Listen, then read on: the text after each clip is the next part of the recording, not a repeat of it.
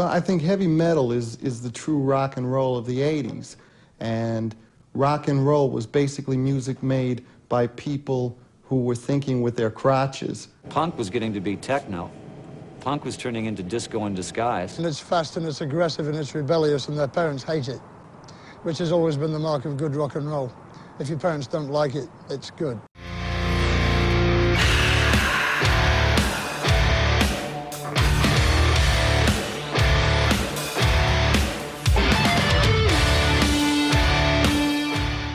The Sunset Strip, Los Angeles. The scene is heavy metal. The clothes are tight, the clothes are ripped. The rebels are out looking for rebellion.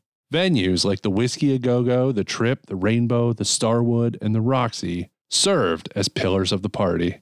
This started in the mid 70s, but in 1981, three punk kids named Vince Neil, Tommy Lee, Nikki Sixx moved into an apartment on North Clark Street above the strip. That kickstarted not only their hearts, but the golden era of the Sunset Strip and heavy metal. And this week, we cover the movie that gets some blame for it all coming to an end. This is the Pool Scene Podcast, and we're back with a second straight dive into the swim meet series pool. This week, it's with a documentary. I am Kevin. I'm joined again by my bandmate Jim. Kickstart my heart hey now. Jim, a couple weeks ago, we covered a dramatized version of Hair Metal excess when we discussed Rockstar. This week, we get the fine tuned details of the filth and go inside the lifestyles of the rock stars. When you look at a city like Los Angeles or the whole United States in general, you're going to look and say, man, there's millions of bands out there. They look great, they sound great, they're doing their own thing. And all of a sudden, Poison, what's Poison going to do that's going to make us stick out of the crowd? Well, we're going to have to, we had an outrageous look, an outrageous sound. Everything that we did, it was outrageous. And all of a sudden, that people said, wait a second, these guys have a great gimmick, but can they play? Well, they found out you don't sell, like you said, you don't sell 3 million records if you can't play music. We are going to be talking 1988 documentary Decline of Western Civilization Part 2 The Metal Years. Before part two, there was a part one, which covered the Los Angeles punk scene. Ten years after part two, there was a part three in 1998, which covered gutter punks in Los Angeles. Good Charlotte. yeah. All three of these movies were directed by Penelope Spheeris. She has an awesome filmography in addition to the Decline docs, directing Suburbia, Dudes, Wayne's World, The Little Rascals 1994 movie, and Black Sheep, amongst others. So weird that she did the Little Rascals. It's good though. It's good. It's just weird of her It is doing it. weird. And Dudes is a great movie. Suburbia is great. And then like Give me a Tarantino Little Rascals. Let's get nuts. yeah, uh, a lot of their feet. It gets uncomfortable. Fuck you, Alfalfa. The VH1 series Heavy, The Story of Metal, says that this film is at least partially responsible for the death of glam metal and hence the rise of thrash and grunge over the following decade. Thing is, though, hair metal was already on its way out. It was. Well, the reason is basically that they're saying fans watched Decline of the Western Civilization Part 2 and they saw the excess and basically were fucking disgusted by what they were contributing to. They're like, this is what we're spending our money on. Well, it didn't help that you had some idiots on there that Yeah. have the guy from Wet Cherry. I don't work. I can't stand work. Um, what was the last job you had? I've never had a job. I dropped out of seventh grade. I never want to work because I won't be happy working. I don't know what I'm going to Yeah. do. So basically, they were like, why are we giving our money to these assholes? Yeah. And our good pal, Dave Mustaine, also made similar comments in his autobiography, blaming this movie for killing hair metal. The credibility of this movie is often called into question because there's a scene with Ozzy Osbourne, and it's such a throwaway two second thing where Yeah. he's making breakfast, he's talking to her, and then you see like a um a shot of a hand pouring orange juice and it's missing the glass. ma- vast amount of uh, marijuana. It was fun at the time, but then sort of we, and we all just sort of thought this ain't ain't a very good idea anymore. yeah, I'm just like, why? And so when people were like, wait a minute, Ozzy didn't really spill the orange juice, it made them start to question why is all of this real? And then in the comment, so they released a box set in 2015 of all three movies. And in the part two edition of that box set, in the commentary, they admit that some of the scenes were faked. So like Chris Holmes from Wasp, like it was embellished, and like the part where they think he's drinking vodka and pouring It's it, probably just pool water. water. Yeah. Yeah, and stuff. So this led to speculation whether this movie was like faked entirely or whether the rock stars were given direction. Like some other examples of like Gene Simmons in the lingerie store. Sex and rock and roll the American way. Yeah. Those girls were obviously like for hire, were there. Paul Stanley in the bed. all- those were all Playboy models. yeah. And then you had the one scene in the hot tub with Yes. Odin. A lot of these scenes, so the Chris Holmes scene, Odin in the hot tub, The next four to six months. Yeah. And then what's going to happen? And then super startup. Super fucking startup. If you want to take me serious, you can. If you don't want to take me serious, you don't have to. But all I'm saying is this face, people are going to fucking remember it, okay? And it's going to go down in history. And I know that. a lot of those scenes were literally shot at Penelope Spheeris' house. Makes sense. So a little bit like Kinda not- bothers me a bit now, yeah. Yeah, it's it's not hundred percent legit. She couldn't have had the fucking camera fall on Paul Stanley's face at that angle. Go rip the uh, Penelope Spheeris stickers off of your locker God in the basement. Damn it. I'm going to take a penny like I did to my fucking wrestlers. Stop listening to hair metal for 13 years. uh, Guns N' Roses were supposed to be in this film, but their management said, absolutely not. Good call. Jim, please give us any available budget and box office, along with news and number ones at time of release. From WUAB, Channel 43, where the news comes first. This is the 10 o'clock news. The Decline of Western Civilization Part 2, The Metal Years, came out on June the 17th, 1988. To a $500,000 budget, made $374,000 at the box office. Not really the kind of movie No, it's not a. you'd ever want to go see at a no. movie A theater. A, huge budget. Yeah, Why? huge. In the news, the Morton Downey Jr. show, the actor who I have in my phone as my mom, because I thought during the later years of my mom's life, she kind of looked like Morton Downey Jr., smoked about as much as Morton Downey Jr., except she wasn't as crass. Debuts in television syndication. Now, remember, Morton Downey Jr. also did stuff with, you know, WrestleMania Yeah. and the WWF. He was very crass. And you had Downey yelling at these people who you felt like yelling at sometimes. If I depended on a guy like you, New Jersey's preeminent lawyer, I'd find my ass in the crapper for the rest of my life. Kevin, this is frightening. Three giant turtles were found in a Bronx sewage plant. Uh oh. Uh oh. Well, like, which three was it? Was Raphael a part of this? Was Michelangelo, Donatello? Who was it? I'm thinking, I wasn't a big fan of Raphael. I think Raphael is not one of the three.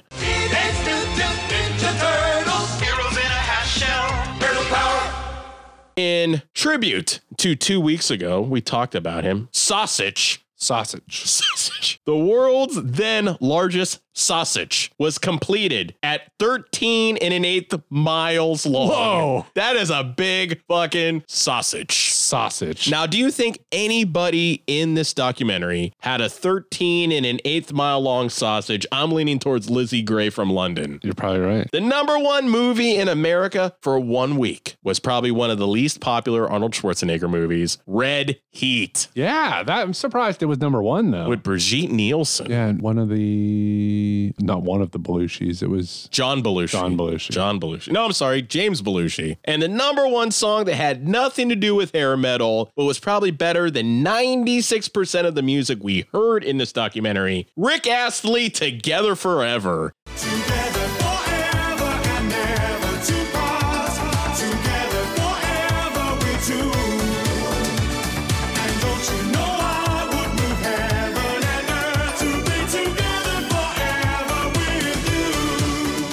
The second hit off that amazing album. Together forever and ever Tupac.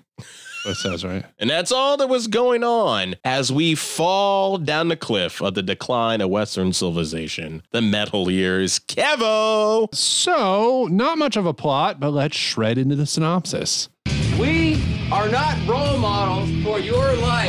The movie documents the Sunset Strip from August 1987 to February 1988, specifically the glam metal scene on the Sunset Strip. The movie is interview based, but there's also some performances shown. Sometimes way too much. Some of the interviews are with established artists such as Alice Cooper, Aerosmith, Ozzy Osbourne, Gene Simmons, and Paul Stanley of Kiss. But juxtaposed against those interviews is following unsigned LA club bands like London, Odin, and Seduce. Seduce from Detroit. Yes. The unsigned bands all believe they're on the precipice of stardom. A subplot of the movie, for lack of a better term, is that Spheeris explores and presents the environment as sexist and reinforces this through showing the sexy rock and roll dance contest at Gazzari's, as well as interviewing Riki Rachtman. Yes, that MTV Riki Rachtman. Doesn't look a thing like him. Who owned the cat house at the time, and he discusses how girls who dress sleazy got in the club faster. Tell me about Cat House, Ricky. There's more girls here than anywhere in the world.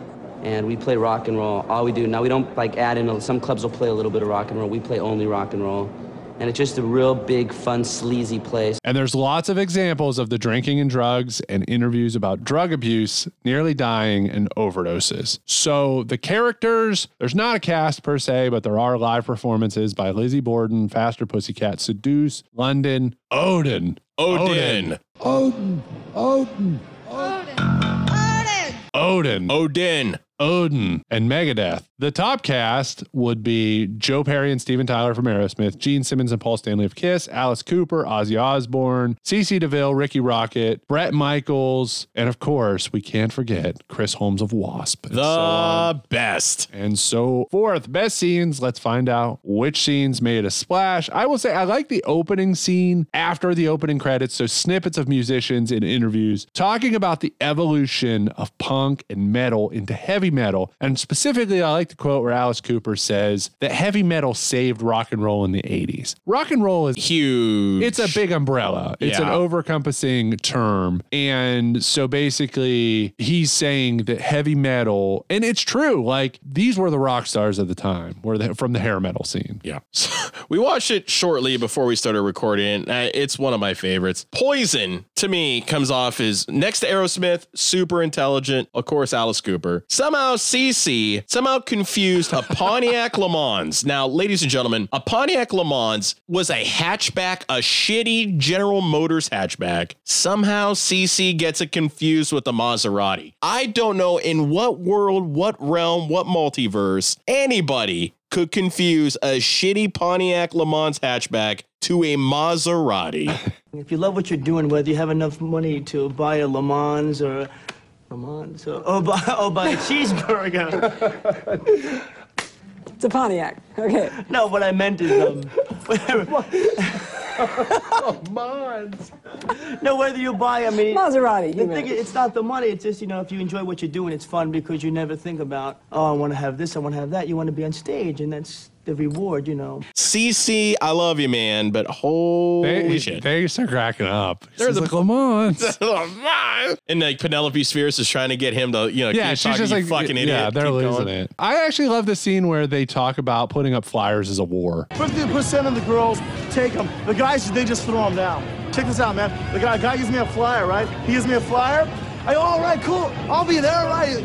Cool, I'll come check out your band. And he walks about 10 feet down the street, and I fucking wrinkle the shit up and throw it on the ground, man. And you got some of these kids, it's like, man, somebody gives me a flyer. I I say, yeah, man, I'll be there. I'll totally be there. And then they walk away and I throw it on the ground. And it hurts because you have them talking, man, we didn't have the money to afford. Yes, exactly. And then they'll put it up on a wall and then somebody will just tack over it. So you're just wasting money left, and right, and center. Talk about like literally, it was like a flyer culture. But I remember going to shows in like 1999 and 2000 here in Youngstown and knowing about those shows from Yeah. flyers. Yeah. Like you'd go see a band, and at that show, somebody else would be there passing out flyers, and we would just follow. Like it was like propaganda to us because we were like, yeah, we'll totally do that. Even And if then- you see it on a telephone Yes, pole. and then we would go to that show and just show up. It's interesting because right like when Jim said we were watching some of these clips before this and I didn't realize so at Gazzari's was this it's a whole thing in itself. They do this miss miss heavy metal Miss what- Gazzari, yeah, Miss and then Gazzari heavy metal. They dance and and it's like but you can't be in a bikini. no, it's weird, and uh, He's even the creepy. He one looks like girl bird shows sugar. her vagina, but apparently, as long as you're not in a bikini, Well, it's funny. The girl before that, and maybe it was edited that way. She performs in a white bikini when Gazzari, who looks like Bert Sugar, the boxing guy, said, Uh, we're gonna let that go, but the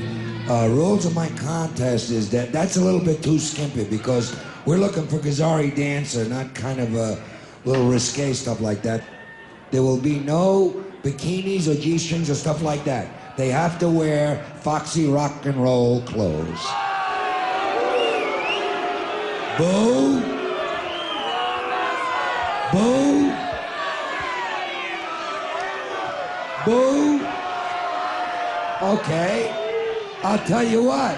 Why don't you guys run a contest? The crowd turns on him says, okay, here's an idea. You guys open your own bar. Next girl comes up. I think it was like two of the members of London bring up the fact it's like, you can see her pussy. It's like literally just out. It's like, what are you doing, Um, Gazzari? So anyway, Gazzari's would have bands play there, specifically Odin, because he introduces them and he's like, "My good friends." The next greatest thing. And I'm like, well, no wonder he's calling them his good friends. Gazzari's was pay to play. Yeah. So literally, you would have to buy. I would hear about this sometimes with some of the. I never had to do it with wrestling shows, or I just wouldn't. So sometimes, like a wrestling promoter would be like, "Hey, you think you could sell some tickets?" And I'd be like, "Yeah, sure," and then it just never would. Literally, Gazzari's was like, you had to sell X number of tickets. Yeah. So like a fucking fundraiser. He'd say, here are 100 tickets, here are 200 tickets. You pay me for those tickets. And then like, I suppose if a, a good band was smart, they could like pay him the thousand dollars or two thousand dollars, whatever it was. And then they could literally sell the tickets for more and make their money back plus some. But it sounds like bands would end up putting the flyers up and stuff because their money was on the line. Gazzari is very creepy. He's Yeah. a, a much older gentleman here. We're talking. He says he's like 60 or something, but Bullshit. I'm like, he's 78. When he says, I loved 18 year olds when I was Oh. 18, and now I love 18 year olds even more now. And it's like so fucking creepy to have hear a grandpa say that. I get that it's legal, but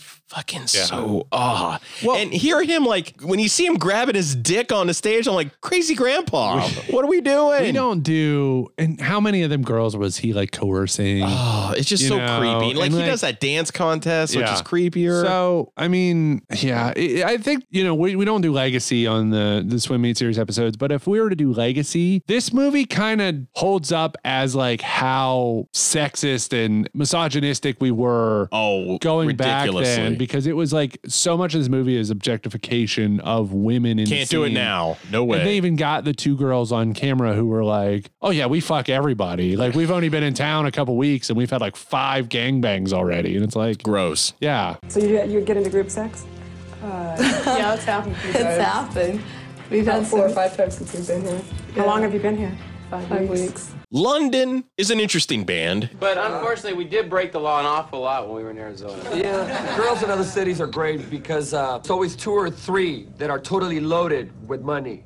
Here's what London is. Our dicks get real hard for gold cards. We get to intimately know London. Now, London, most of you, even I, was like, I don't know London. If you look at members of this band, London touts that, you know, we had Axl Rose was in our band. We had Blackie Lawless. Everybody who became in a big band, like Motley Crue, Guns N' Roses, were a part of London. Yeah. Just go on their Wikipedia page and look at former members. It's literally the entire page. Yeah. But they seem to live on the fact that they looked at their band like a training ground. How long has London been together? Too fucking long. Since 1979. Uh-huh. Yeah, well, this is like the uh, training school for rock stars. Yeah. Seems like we get somebody in the band and. Uh, As soon as they leave, they become rock stars. So who, who else has been in the band? A couple of dudes from Guns N' Roses, a dude from uh, Wasp, and uh, Nikki Sixx of Motley Crue, Freddie Coury of Cinderella. But also in this documentary, when they're performing at Gazzari's, their lead singer has to encourage the crowd Yeah. to keep your hands up and act like you're having a good time. And they start playing, then he stops and he goes, You guys can't do any better than that? Seriously, I don't know how in certain things like they added like fans going crazy in post. I get that. They didn't seem to want to do it for London at all. It's like, come on. I kind of feel bad in a way for London because all these guys got the fuck out of that band and these guys just held on for dear life and nothing came of it. Nothing at all. We got London on the track. There's a rap producer named London. I like to think it's the same London. Okay. They just pivoted from hair metal to rap production.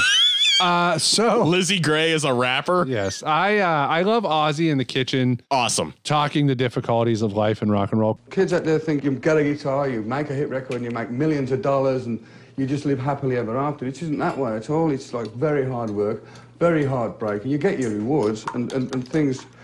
You, know, you do get a lot of things like gold disc, platinum disc, cars, houses, and you know. Then you got things like divorces, management rip-offs, fatigue, drugs, alcohol. You know, hangovers, and you got to go, and the next night you've been up all night burning your bridges, and you got to go, go, hi guys, it's good to be back on stage again. You know, you're feeling like crap inside, you know. Because Ozzy has always been presented as a certain thing. As a bumbling idiot. Why the Osbourne show? Like why he allowed it? I feel like he was being manipulated by Sharon. The money that MTV and Viacom and had to also, throw. and also, I mean, a lot of parents that grew up in show business want their kids to be in show business. So I think it was like, all right, here's the deal: we'll throw a bunch of money at you. You'll be presented as a family. We'll put your kids over, but Ozzy, you've got to act like a fucking idiot. Ah, it's so embarrassing. And, here he's so coherent. But whenever you see interviews and stuff with Ozzy where he's not feigning that whole, uh, Uh, so, uh, right. Ozzy's awesome. and awesome. like in this scene, this is like peak Ozzy talking about just like all these people want to be in metal. And then when they get on the road and it becomes a job, basically. It's like as if dad's telling you, Yes. this is what it is. Yeah. And his hair is fucking brilliant Oh, it's this, great. too. I love it. I'm just going to go there. We have to go there. Chris Holmes in a pool, drunk off his ass. Mother is sitting there watching him drink and encouraging his alcoholism. Does it bother you that this lifestyle is uh, dangerous to your health? Uh, health? What do you mean health? Look at me. Well, I look 40, 30, How old are you? 20. I'm, I'm 29. I, I'm what they call an old fuck. Look at my mom. Shit. What do you think you're going to be doing 10 years from now? uh, ten, I, I'll probably be dead. You can come see my graveyard. Mom, have a drink. Chris, do you Yes, drink very much? Pardon? Do you drink very much? Uh, yes, I do. I'm a full-blown alcoholic. Just when he's awake. Holy shit, Chris absolutely Holmes. trashed, floating in a raft, fully clothed in a Yes, pool. And his mom's sitting there, and she just is very like looks like a disapproving mother. But she's like, whatever. I well, give he up. says the whole full blown alcoholic, and she says only when he's awake. Jesus Christ. Why is his mom there? Like, w- was she there to like clean the place? And Penelope was like, yeah, you want to sit in on this? Whatever the reason, it's probably the definitive scene in this movie. Oh, it's the best because scene. it's just like this dude's got real problems. Oh, he's Like, got huge problems. I'm glad he cleaned himself up like 10 years after this, but oh my God. Yeah. All right. So let's let's transition into a bit of open discussion. But first, Jim, who comes out of this movie looking like a star, if anyone? Because I'd say this movie probably damaged the stock of most of these people. Uh, it wrecked the majority of them. The one who didn't, Bret Michaels, comes across like a sheer intelligent genius. Even Ricky and CC, and they come off, minus the Lamont, very intelligent. It- Bret Michaels, he could be drunk in this. Yeah. You wouldn't know any better. He's very intelligent. It, it's weird because it's almost like that Ozzy phenomenon. Because like Bret Michaels when he went on Rock of Love, and it's like it's so funny. Rock, I love Rock of Love. I loved like every season of it because Bret Michaels, I honestly think was like earnestly looking Yeah. for, and, like he was very sensitive, and he had the bandana with the fake hair, and he was balding here, and it was obvious as Mean- shit. Meanwhile, the girls in Rock of Love are just such train wrecks, Ah. and it's like it's not fair to this dude. But in this movie, I'd almost question if he drank or did any drugs, with the exception of he's holding a beer. Yeah. But if he's not holding a beer and drinking in this movie, I'd be like, he's way too smart. Like he almost seems like one of those rock stars that literally does it for the performance. He's not even ripping a dart in this. No, it's like wrestling. Not to everything revolves around wrestling, but But it does. But like back in old days of wrestling, the dudes would wrestle and then fucking party, drugs, women all night. Old school wrestlers complain about modern wrestlers because modern wrestlers they wrestle, they go back to their hotel rooms, they play video games or work out. That's and- it. or work out, and then like you hear these these modern wrestlers like nobody goes out anymore. Why is that a bad thing? No shit. So you almost see Bret Michaels as one of those guys who like he almost comes off as like he just does he loves rock and roll, Loves it. He plays rock and roll, and then he just gets on the bus and goes to the next city. It's amazing though, because like I said, this is a very niche period. Like hair metal maybe lasted three years, Yeah. four years, and that's it. It's weird how you see Lemmy in this, yeah, and you see Aerosmith, yeah. But the mo- majority to me, of those are Steven Tyler. Amazing. I love how like candid he is because he's like, Are You making a lot of money? Yeah. Have you made a lot of money in your Yeah. day? Yeah. Millions. You have? Oh, yeah. Where is it now? Went up my nose. I must have snorted up all of Peru. To survive the 60s and the 70s, it's a, it's a fucking miracle. You think you could have been dead? Oh, God, I was several times. we used drugs for so many years. It's like, you know, you, you burn out the punch card, you know. I mean, you've only got so many drinks in your life. I think I used all of mine in 35 years, you know. I was looking forward to having a few sips on the porch when I get older, but ain't in the cards, you know. Joe and I are the toxic twins, baby. I made millions of dollars and I snorted it all up my nose. Even Joe Perry's awesome. Yeah, Joe Perry's awesome. They're sober and like it's great. Now stuff comes out about Aerosmith now that doesn't Yeah. look so great, but in this they're very candid. And then I read something about they almost wanted to paint Lemmy in a bad light, so they framed him by putting him like far away, and he's in front of like the LA skyline, but he's kind of just standing. You see a full body shot from like ten feet away. Do you get mad if, if a band copies your style? No. Good luck to them. Maybe they'll do something we can copy later. And they did it almost to like frame Lemmy kind of like an idiot, except Lemmy is historically not an idiot at all. He's, He's one of the most awesome, He was genuine awesome. dudes. Yeah. And I just heard that story recently about Lemmy, where apparently he used to hang out and play these like at whatever bar on Sunset Strip. He'd hang out, he'd play video poker and uh, or VLT machines, whatever they are. And they'd be like, Lemmy'd be in the corner, there'd be bands playing, whatever. And Lemmy's like one of the biggest, you know, like recognizable stars. He's sitting there playing VLT. So somebody was like, I flew to LA. I went to the bar. I walk in. It's like two o'clock in the afternoon. There's no one there. It's empty. And Lemmy's sitting there playing the VLT. And they're like, I walk up to Lemmy and I say, I can't believe you're actually here. Like, I've heard stories that you just hang out here and play VLT. And Lemmy's like, Yeah, where else would I be? He's like Tom Holden. Yeah, he's like, This is where I hang out. Like, and he's just a normal dude, you know? Who likes the Dallas Cowboys? Question mark. Him and Jerry Jones, good friends. uh, so a lot of bands featured in this, both signed and unsigned, they all have the same shitty, sarcastic attitudes. Oh, it's ridiculous. So one band says they're doing it for the rock and roll, but a ton of them are just like an impossible interview. They're all so like shitty and sarcastic. Yeah. Even Faster Pussycat. I was like, can you fucking answer Well- a question, please? So how come you guys are so obsessed with sex? Because we're young. We used, to, we used to be obsessed with money, but we never got any, so we had to like Give find up on something that. else. What about drugs? You use drugs? Uh, no. Alcohol. Aspirin. Aspirin, Like that vitamin C. So what makes your band different than the rest of the bands around? Tell me that. Because we have very large penises. And we don't we don't wipe our butts, so it smells bad.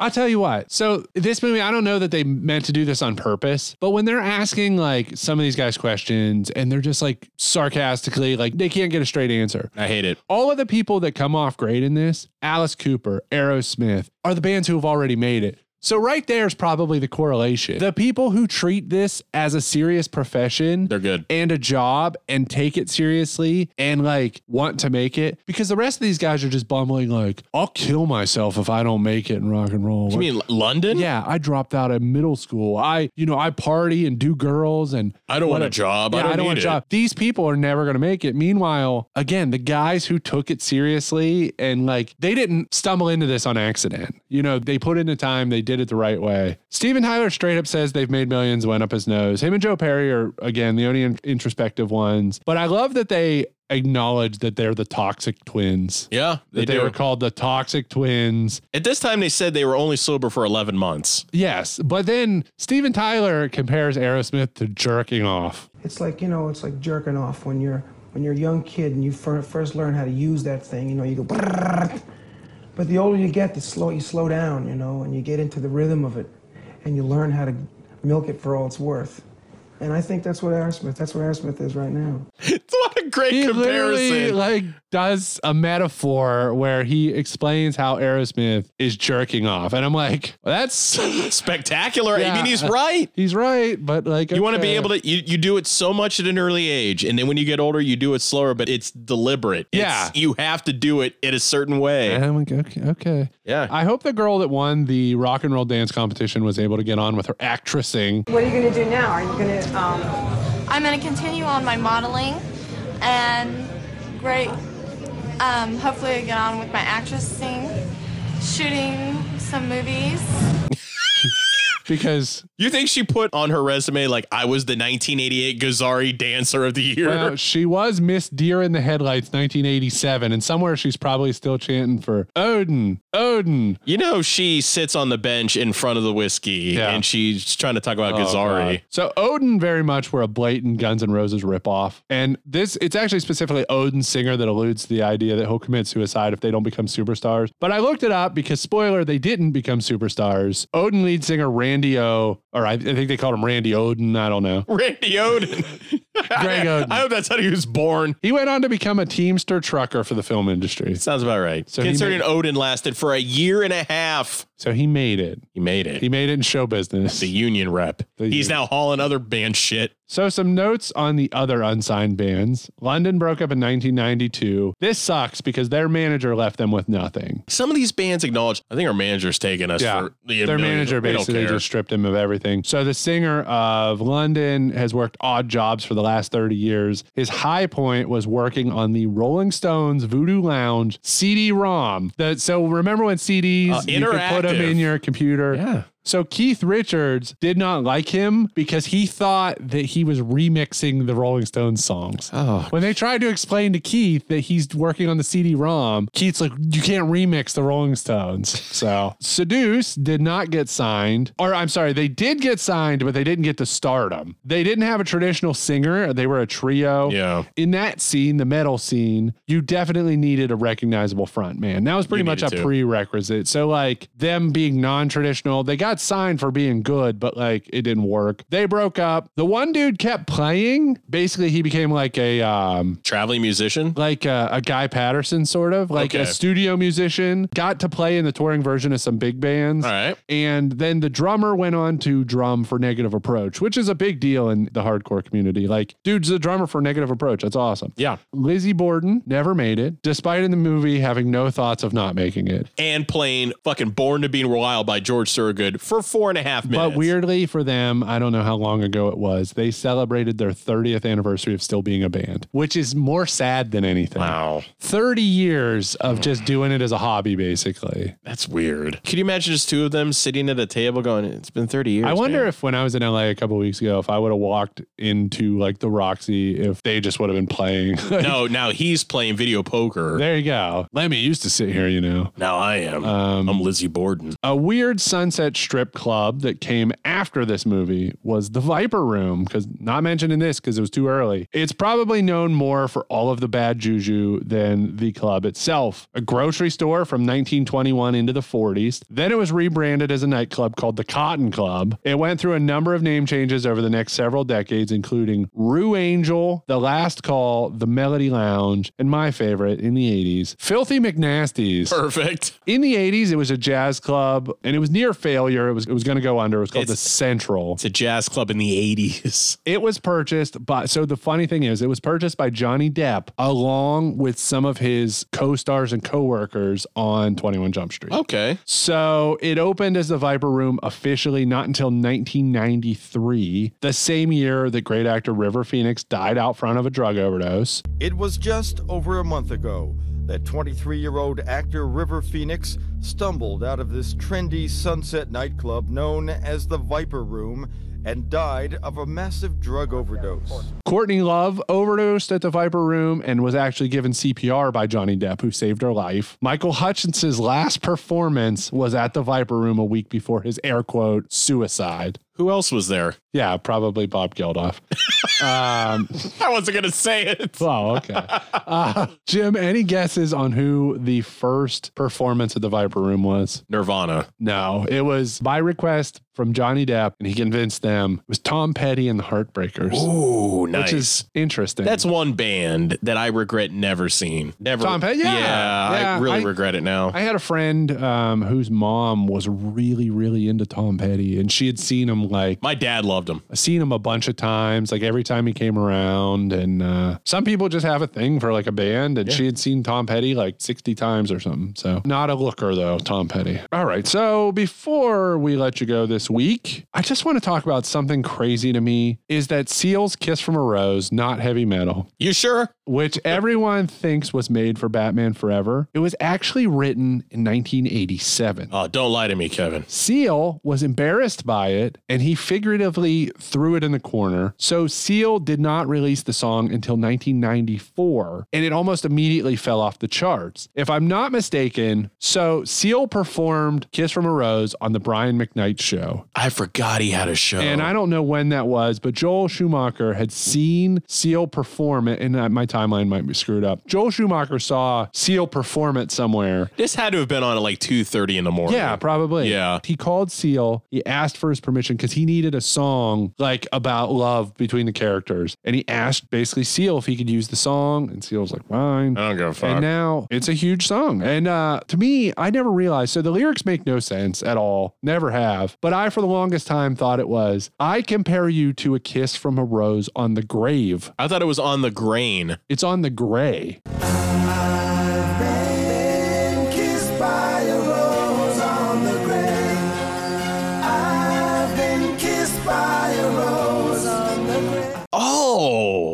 Gray. That doesn't make any sense. I always thought it was I've been kissed by a rose on the grain. Yeah, yeah, darling. I my- can I compare you to a kiss from a rose on the gray. I'm like, what the fuck does that I mean, grain or grave or gray. Gray. None of None that of them makes make sense. sense. It- and Seal basically said, like, I ain't gonna tell you what it's about. It's like, well, fuck you, Seal. I hate that shit. So yeah, Go enjoy song. Heidi Klum, Well, asshole. Not anymore. Oh, they they're got not- divorced several years ago. Well, and now she's a worm Well, now she's on the grain or gray. or a grave.